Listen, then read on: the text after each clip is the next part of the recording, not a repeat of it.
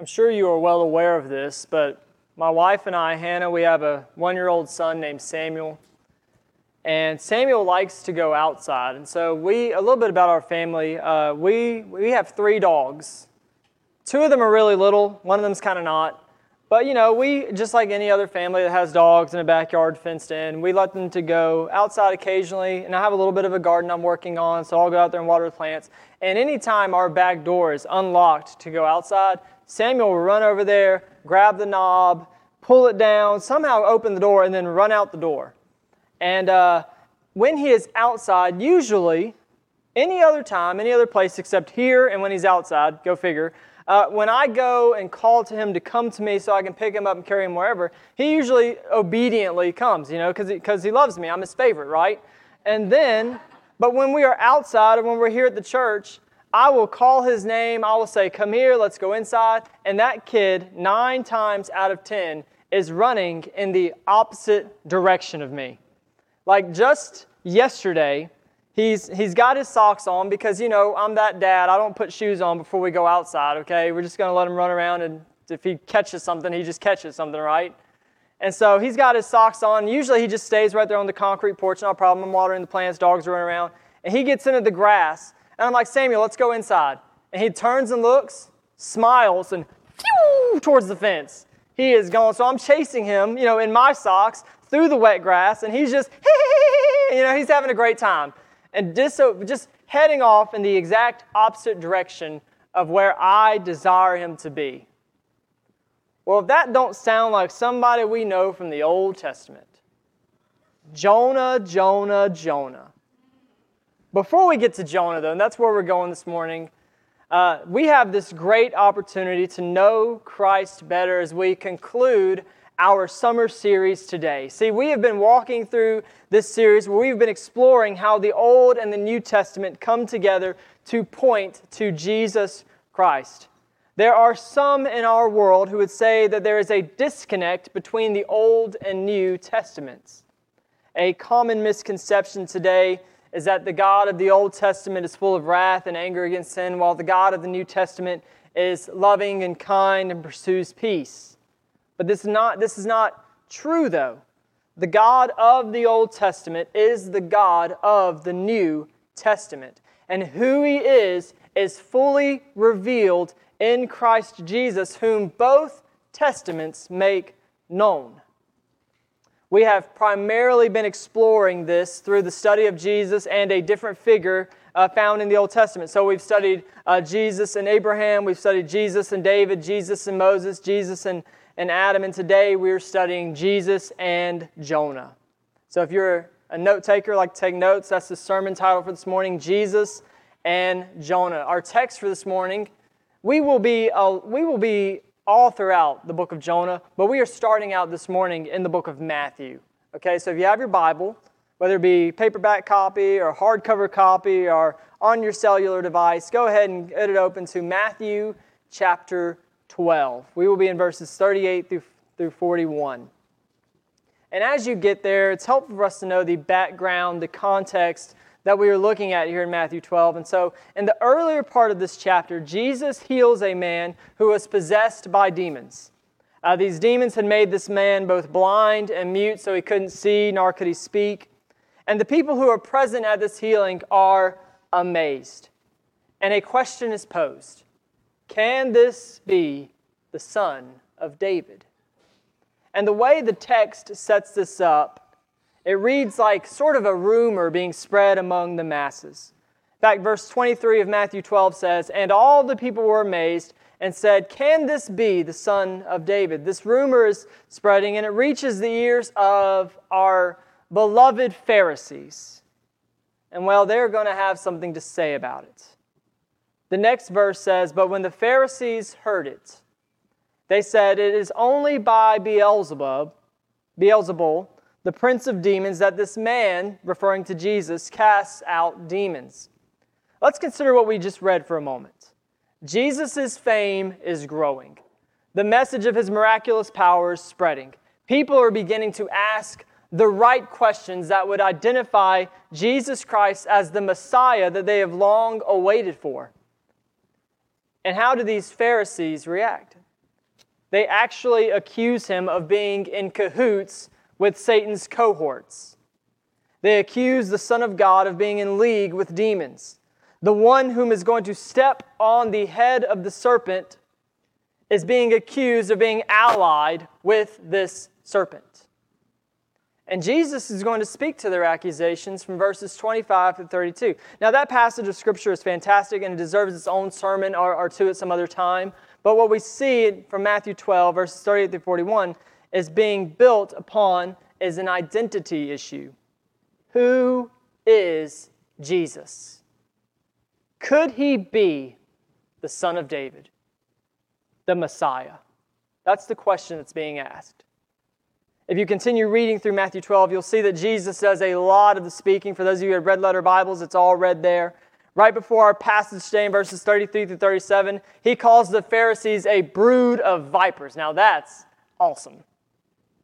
And reveals the truth that what is within a person is going to come out of a person. Verse 35 says, The good person out of his good treasure brings forth good, and the evil person out of his evil treasure brings forth evil and that there is coming a judgment in which every person will be held accountable, specifically in this passage, the words that they have spoken.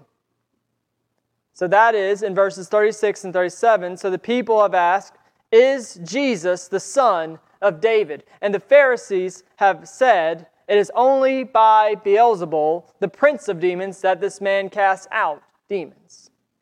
So what comes next then?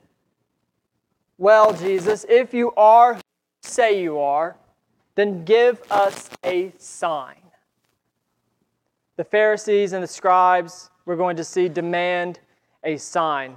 And so let's find out how Jesus responds to these Pharisees and these scribes. Matthew chapter 12, beginning in verse 38, it'll be on the screen if you'll follow along with me.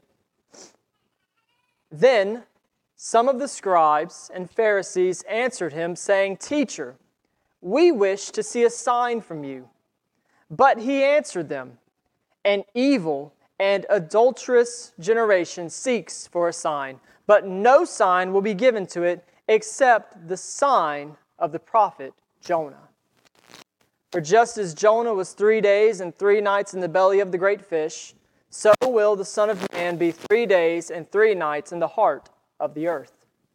The men of Nineveh will rise up at the judgment with this generation and condemn it, for they repented at the preaching of Jonah. And behold, something greater than Jonah is here. Will you pray with me? Lord, please reveal your truth to us this morning. Reveal who you are to us this morning. Many are asking the question, Who is Jesus? And I pray that this morning, that we would see him as Messiah, as Lord, as Savior. Thank you for the cross. It's in Jesus' name. Amen. Amen. So the Pharisees and scribes demand a sign. Jesus' response I love these words. An evil and adulterous generation seeks for a sign, but no sign will be given it except the sign of the prophet Jonah. He's going to go on and explain this a bit more in detail. First, he compares Jonah's stay uh, in the belly of the great fish to his coming stay in the heart of the earth. Second, he says the men of Nineveh, who were an evil people but repented at the preaching of Jonah, uh, will condemn this generation who are seeking after signs and who are ultimately refusing to acknowledge Jesus as the Messiah. And thirdly, Jesus claims that something greater than Jonah is among them. Now, a, couple of things before we get to the book of Jonah. These words are not the only time that Jesus has spoken regarding the sign of Jonah. They appear again in Matthew chapter 16 and in, again in Luke 11, and all three times being used when the audience demands a sign as proof of who he is. And the proof that they'll get, the proof that we get today, is in the sign of Jonah. Now, does, does that mean some, some of the younger kids in this room may be thinking, is Jonah about to appear and like tell everybody there that Jesus is the Messiah. No, he, he's not going to make an appearance, kiddos. This isn't a Marvel movie crossover where Captain America is all of a sudden an Iron Man's movie, okay? We, but we've already seen from this text that Jesus likens himself to Jonah by referencing his death, burial, and resurrection. Today, Jesus, we're going to see, is the greater Jonah? Which really brings us to the heart, and some of you may think the start of our sermon this morning. In what ways are Jesus and Jonah similar? In what ways, when we compare the story of Jonah and the life of Jesus, do we find that Jesus is indeed the greater Jonah? Let me illustrate it with three key words this morning obedience, suffering, and salvation. If you would, let's take a little trip over to the Old Testament where we find a wayward prophet, prophet by the name of Jonah. We'll be looking throughout the book of Jonah for the next several minutes as we compare, once again, his story to the life of Jesus. And so, obedience is our first word this morning. Obedience. Jonah chapter 1, verses 1 through 3 says, Now the word of the Lord came to Jonah, the son of Amittai, saying, Arise, go to Nineveh, that great city, and call out against it, for their evil has come up before me. But Jonah rose to flee to Tarshish from the presence of the Lord. He went down to Joppa and found a ship going to Tarshish. So he paid the fare and went down into it to go with them to Tarshish, away from the presence of the Lord. Three times the writer of Jonah mentions the destination of Jonah after the Lord has called him to go to Nineveh. Tarshish. Most maps will place the port city of Tarshish in what is current day Spain. Tarshish is in the exact opposite direction of the way that God told Jonah to go. Jonah was told to go to Nineveh, which is north by northeast of Israel. Tarshish is directly west of Israel. Nineveh is somewhere in the ballpark of about five to 600 miles from Israel. Tarshish is 2,500 miles from Israel. So, Jonah boards this boat to Tarshish, where a sudden storm is thrust upon them. And y'all, like you're thinking Mediterranean Sea, this is probably a really pretty rain shower. It's nothing like that. The storm is so fierce that the ship itself is beginning to break apart under the feet of its passengers. And these sailors, these who are pagan, by the way, they're not Israelites, they're pagan sailors, they're from other nations, are doing all they can to keep from drowning, including crying out to their own individual gods. And where's our prophet in the middle of this maelstrom? He's in the bottom part of the ship asleep. And in fact, the ESV uh, specifically translates that Jonah is fast asleep. This dude is out. So much so that it takes the captain of the ship to come and shake him awake, and this pagan captain has to beg Jonah to call out to God in an effort to spare the ship and the lives of those who are on board. And Jonah doesn't, by the way. The sailors cast lots to discern on whose account has this evil come upon us. So they cast lots, and the lot fell on Jonah. That's verse 7. The sailors questioned Jonah. Jonah admits to them that he is a Hebrew and that he worships, and I quote, the Lord, the God of heaven, who made the sea and the dry land. He also reveals to them, this is verse 10, that he is fleeing from the presence of the Lord, and these guys now are exceedingly afraid. They ask Jonah what they should do to alleviate the storm. And, and y'all, you would, you would think at this point, Jonah would say, Well, let me call out to the Lord. Let me repent of my disobedience. And let's turn this boat around, bring me back to Israel, and I'll do what God has told me to do.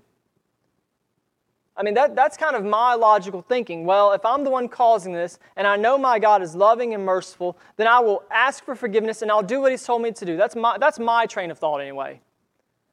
But Jonah doesn't do that. He, sa- he says, Pick me up and hurl me into the sea. Then the sea will quiet down for you.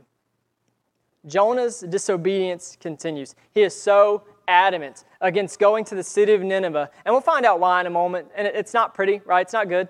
Uh, that he's literally just like, kill me. Like, I would rather die than go to Nineveh. That's what Jonah says. And it's worth noting how admirable these pagan sailors are compared to this Hebrew prophet. Jonah tells them to throw him into the sea, and they actually refuse to do it at first.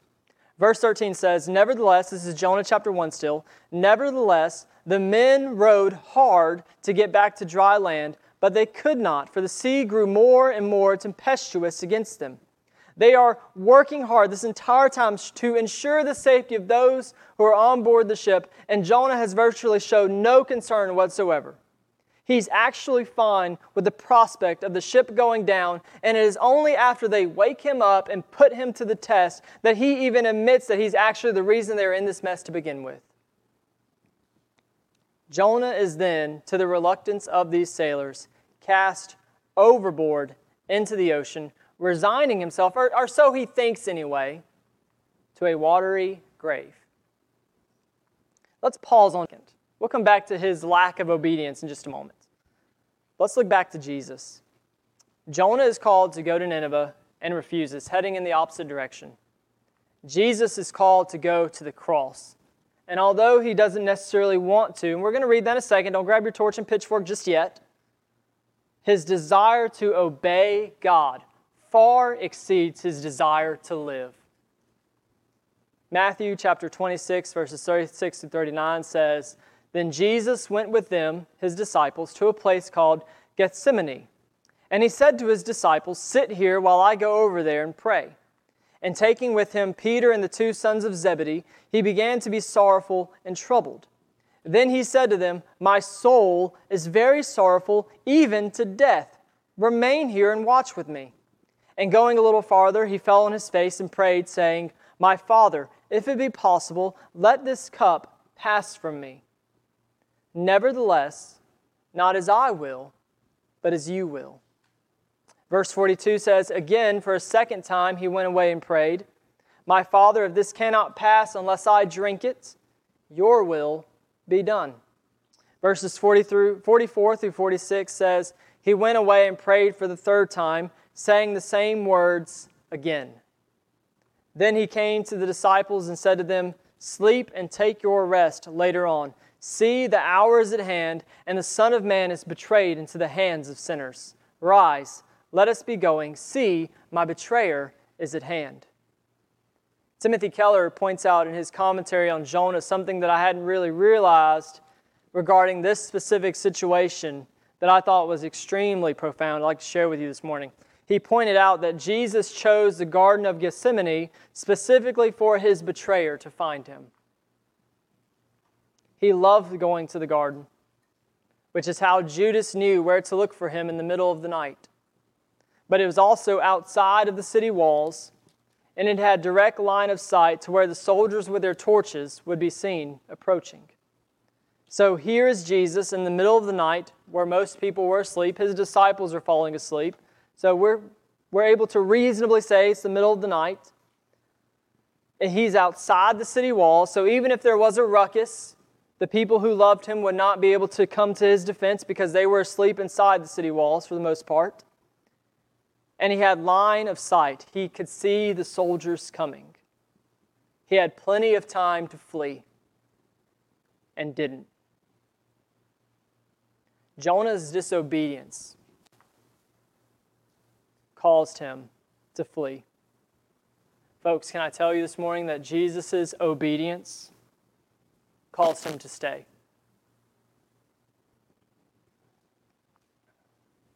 Jonah's disobedience caused him to not give one hoot about anybody else but himself. Jesus' obedience caused him to give his life for the sake of others, for the sake of those who are sitting in this room right here, right now.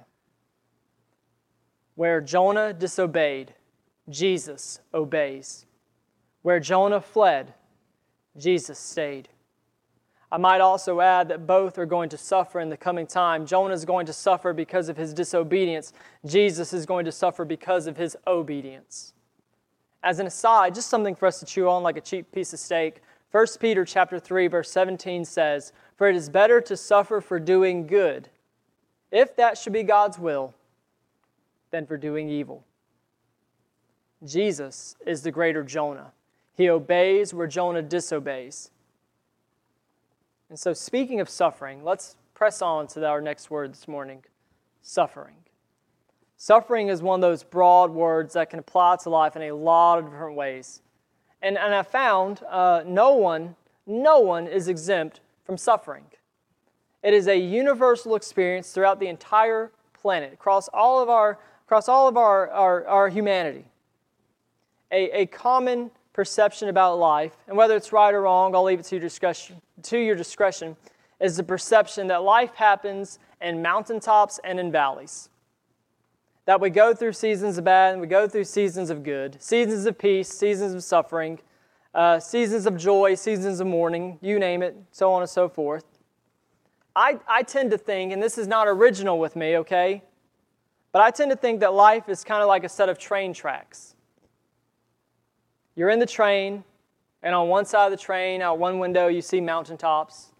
And you look out the other side of the train at the other window, and you see valleys.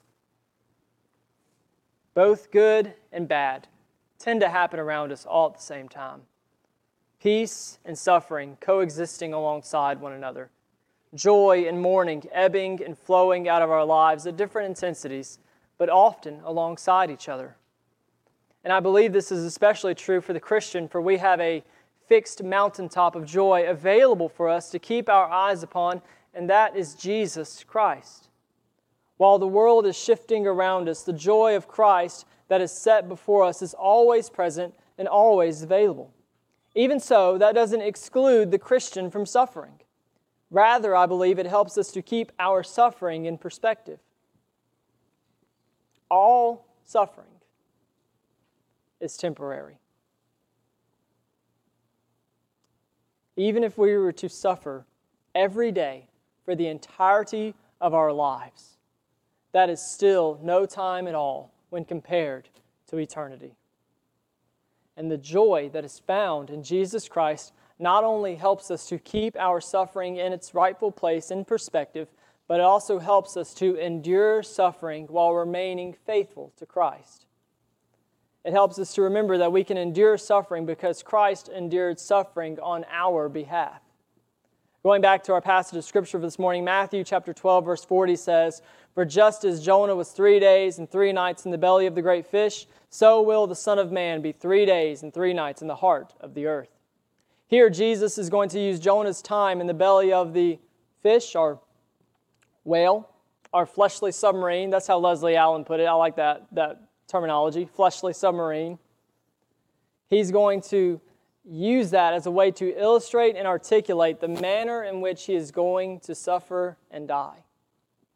A moment ago, I made mention that Jesus is, or Jesus, Jonas, I'm sorry, I read my notes wrong. The, a moment ago, I made mention that Jonah is going to suffer because of his disobedience. Let's take a look at that.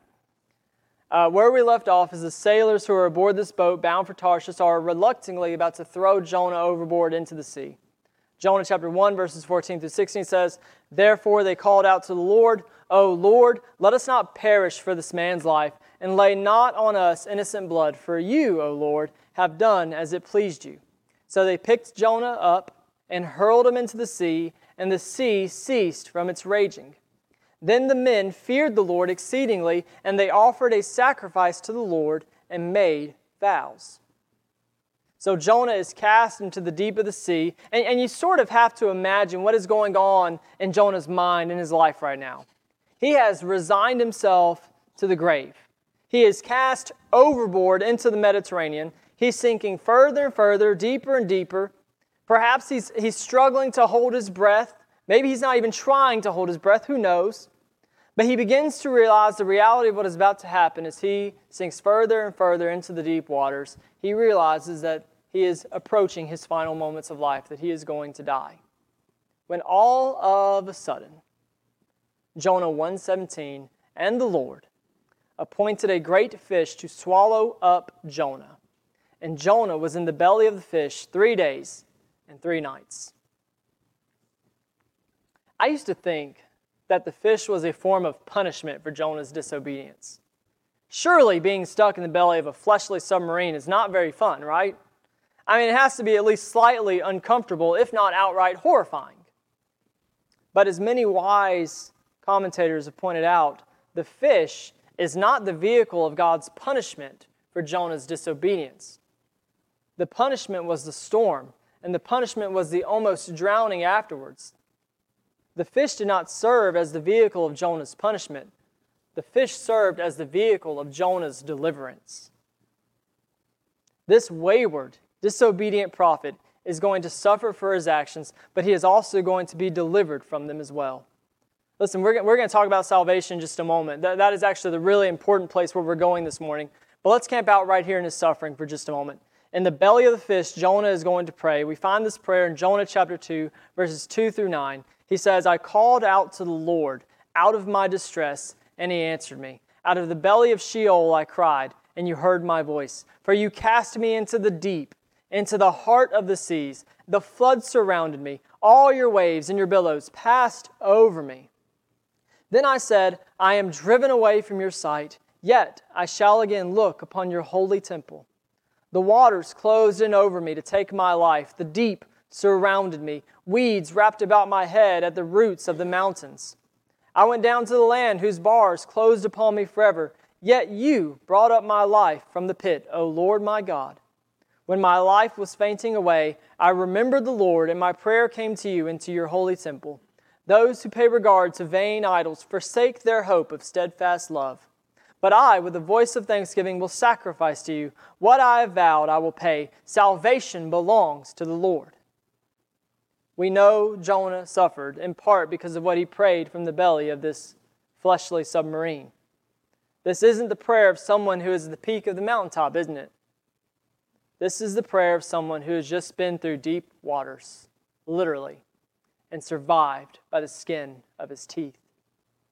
There is nothing short of miraculous regarding Jonah's circumstances. He's drowning, and from out of nowhere, a giant fish swallows him up. He is on a collision course with death when, up until the last moment, he is saved. Jonah's suffering, the storm, the drowning, the misery is, let's, know, let's not make any mistake about it, is because of his refusal to obey God's calling to go to Nineveh. His disobedience leads to suffering. Where Peter wrote, It is better to suffer for doing good if it is God's will than for doing evil. Well, Jonah is suffering because he has done evil. But when we turn and gaze upon the life of Christ, we see that he is going to suffer not for doing evil, but for doing the ultimate good. And really and truly, he is going to suffer for doing what is the ultimate good. In Matthew 12, y'all remember that Jesus makes a comparison to Jonah's stay in the belly of the fish and his upcoming stay in the heart of the earth. Both are references to the grave. In order, in order for us to really get what Jesus is getting at here, we need to remember the context of what he's saying. The Pharisees and scribes have demanded a sign. Jesus says the only sign you're going to get is the sign of the prophet Jonah.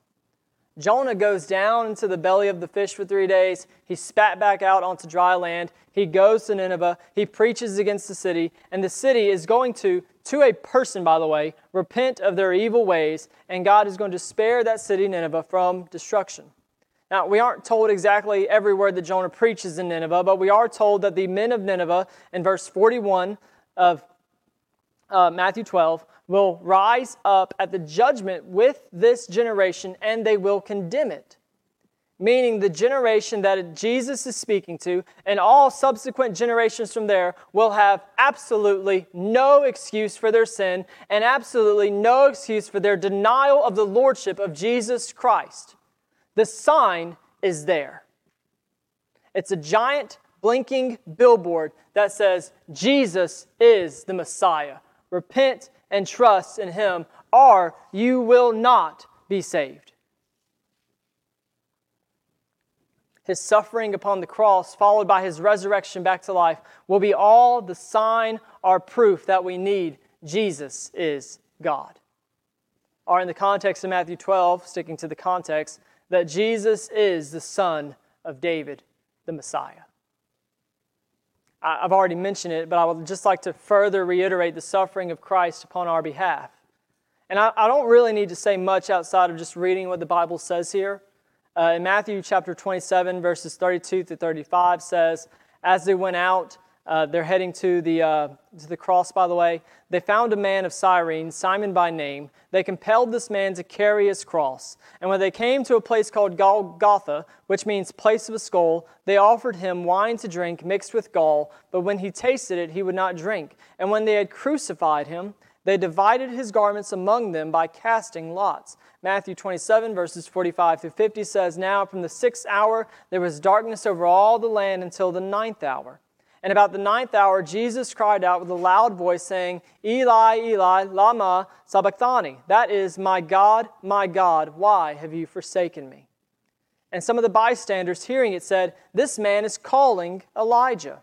And one of them at once ran and took a sponge, filled it with sour wine, and put it on a reed, and gave it to him to drink. But the others said, Wait, let us see whether Elijah will come to save him. And Jesus cried out again with a loud voice and yielded up his spirit. Jesus suffered immensely. He not only suffered the crucifixion and all of its physical realities, but he also suffered physical beatings and whippings. He suffered the emotional betrayals and abandonments. He suffered by the voice of the mockers, all at the hands of people that he loved, all at the hands of people that he would die to save.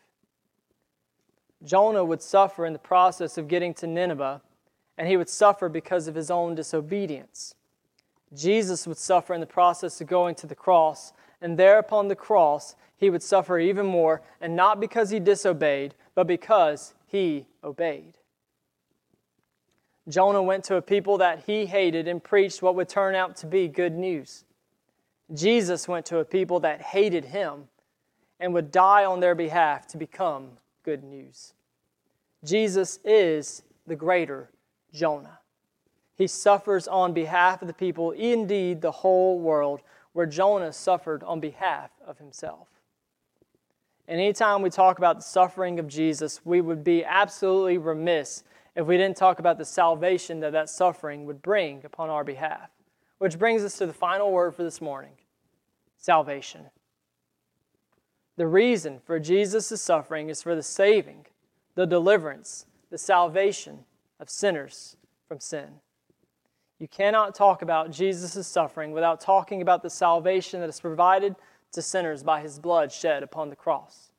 Hebrews chapter 9 tells us, But when Christ appeared as a high priest of the good things that have come, even uh, then through the greater and more perfect tent, not made with hands, that is not of this creation, he entered once and for all into the holy places, not by the means of the blood of goats and calves, but by means of his own blood, thus securing an eternal redemption. For if the blood of goats and bulls and the sprinkling of defiled persons with the ashes of a heifer sanctify for the purification of the flesh, how much more will the blood of Christ, who through the eternal Spirit offered himself without blemish to God, purify our conscience from dead works to serve the living God? Jesus' obedience, Jesus' suffering come together to provide the salvation, the forgiveness of sins for people who could not earn their salvation, but are given it by grace through faith in Christ alone. Jesus tells us in Matthew 12, verse 41 the men of Nineveh will rise up at the judgment with this generation, and they will condemn it. For they repented at the preaching of Jonah, and behold, something greater than Jonah is here. Let's look to the book of Jonah once again for what Jesus is referring to. We'll pick back up at the end of chapter 2. Jonah chapter 2, verse 10 says, And the Lord spoke to the fish, and it vomited Jonah out onto the dry land. I love that, that imagery there. He couldn't say spit up or spat back, you know. He said vomited. I like that. Good, good translation. Jonah chapter 3, verses 1 through 5 says, Then the word of the Lord came to Jonah the second time, saying, Arise, go to Nineveh, that great city, and call out against it the message that I tell you. So Jonah arose and went to Nineveh according to the word of the Lord. Now Nineveh was an exceedingly great city, three days' journey in breadth Jonah began to go into the city, going a day's journey, and he called out, Yet forty days, and Nineveh shall be overthrown. And the people of Nineveh believed God. They called for a fast and put on sackcloth from the greatest of them to the least of them. Uh, verses 6 through 9 of Jonah 3 are going to go a bit further into detail regarding the repentance of Nineveh. Verse 5 says, From the greatest of them to the least of them. Uh, where verse 5 says that, it absolutely meant from the greatest of them, so the kings and the nobles, to the least of them, even the animals, all participated in this fasting and this repentance, this, this wearing of sackcloth and, and sitting in ashes. Jonah 3, verse 10 says, When God saw what they did, how they turned from their evil way, God relented of the disaster that he had said he would do to them, and he did not do it. The people of Nineveh were on a course for destruction. Their lives were marked by violence. Verse 8. They were a warmongering city and really a warmongering empire. They garnered their wealth by taking from other nations, by conquering other peoples, and they were good at it. Their lives so marked by death and violence that the surrounding nations certainly looked upon them with both hatred and fear. Surely the Israelites felt the same way about them. In fact, we find out why Jonah doesn't even want to go to Nineveh in the first place in the first two verses of Jonah chapter 4, where it says, But it displeased Jonah exceedingly, and he was angry. And he prayed to the Lord and said, O Lord, is not this what I said when I was yet in my country? That is why I made haste to flee to Tarshish. For I knew that you are a gracious God and merciful slow to anger, and abounding in steadfast love, and relenting from disaster. What we see is God desired to save these violent, warmongering people from the consequences of their sin, and Jonah just could not bear the thought, the possibility of these people whom he hated to be repented, to repent and be delivered. The people of Nineveh deserved God's wrath against their sin. They deserve to be utterly destroyed. And Jonah was just fine with them receiving the just penalties of their sin. He even goes so far as to use God's gracious and merciful character as an accusation against God in the moment.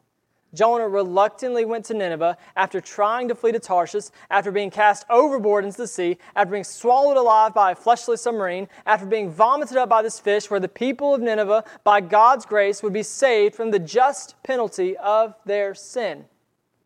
They turned away from their sin. They put down their weapons. They recanted their violence. They fasted and cried out to the Lord. Even the cows mooed in grief of the sin of the Ninevites. Salvation came for these Ninevites, and Jonah could not stand it. He was angry, so angry. So angry, in fact, that God spared these people that he begged God to take his life from him twice in chapter 4. But these Ninevite sinners who are spared from destruction will stand, don't forget, they will stand in the judgment and condemn the generations who deny Jesus Christ. For they repented at the preaching of Jonah, and yet something far greater than Jonah has come. I realize as we come to a close uh, that I haven't given much more uh, attention to our series, besides what I mentioned in the beginning. My task this morning, my charge, so to speak, is to show you how the book of Jonah points towards Christ in the New Testament. My charge is to show you the something greater than Jonah.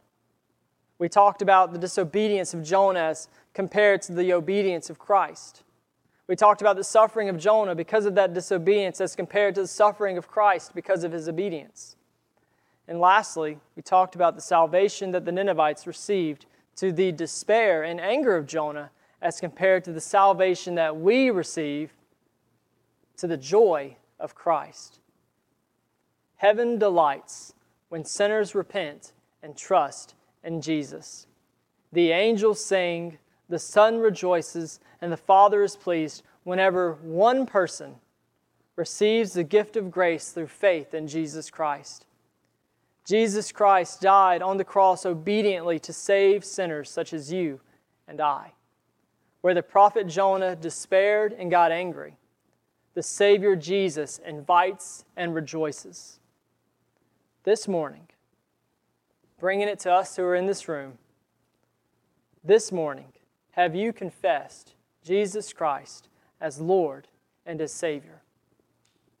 Do you trust Him for the forgiveness of your sins this morning.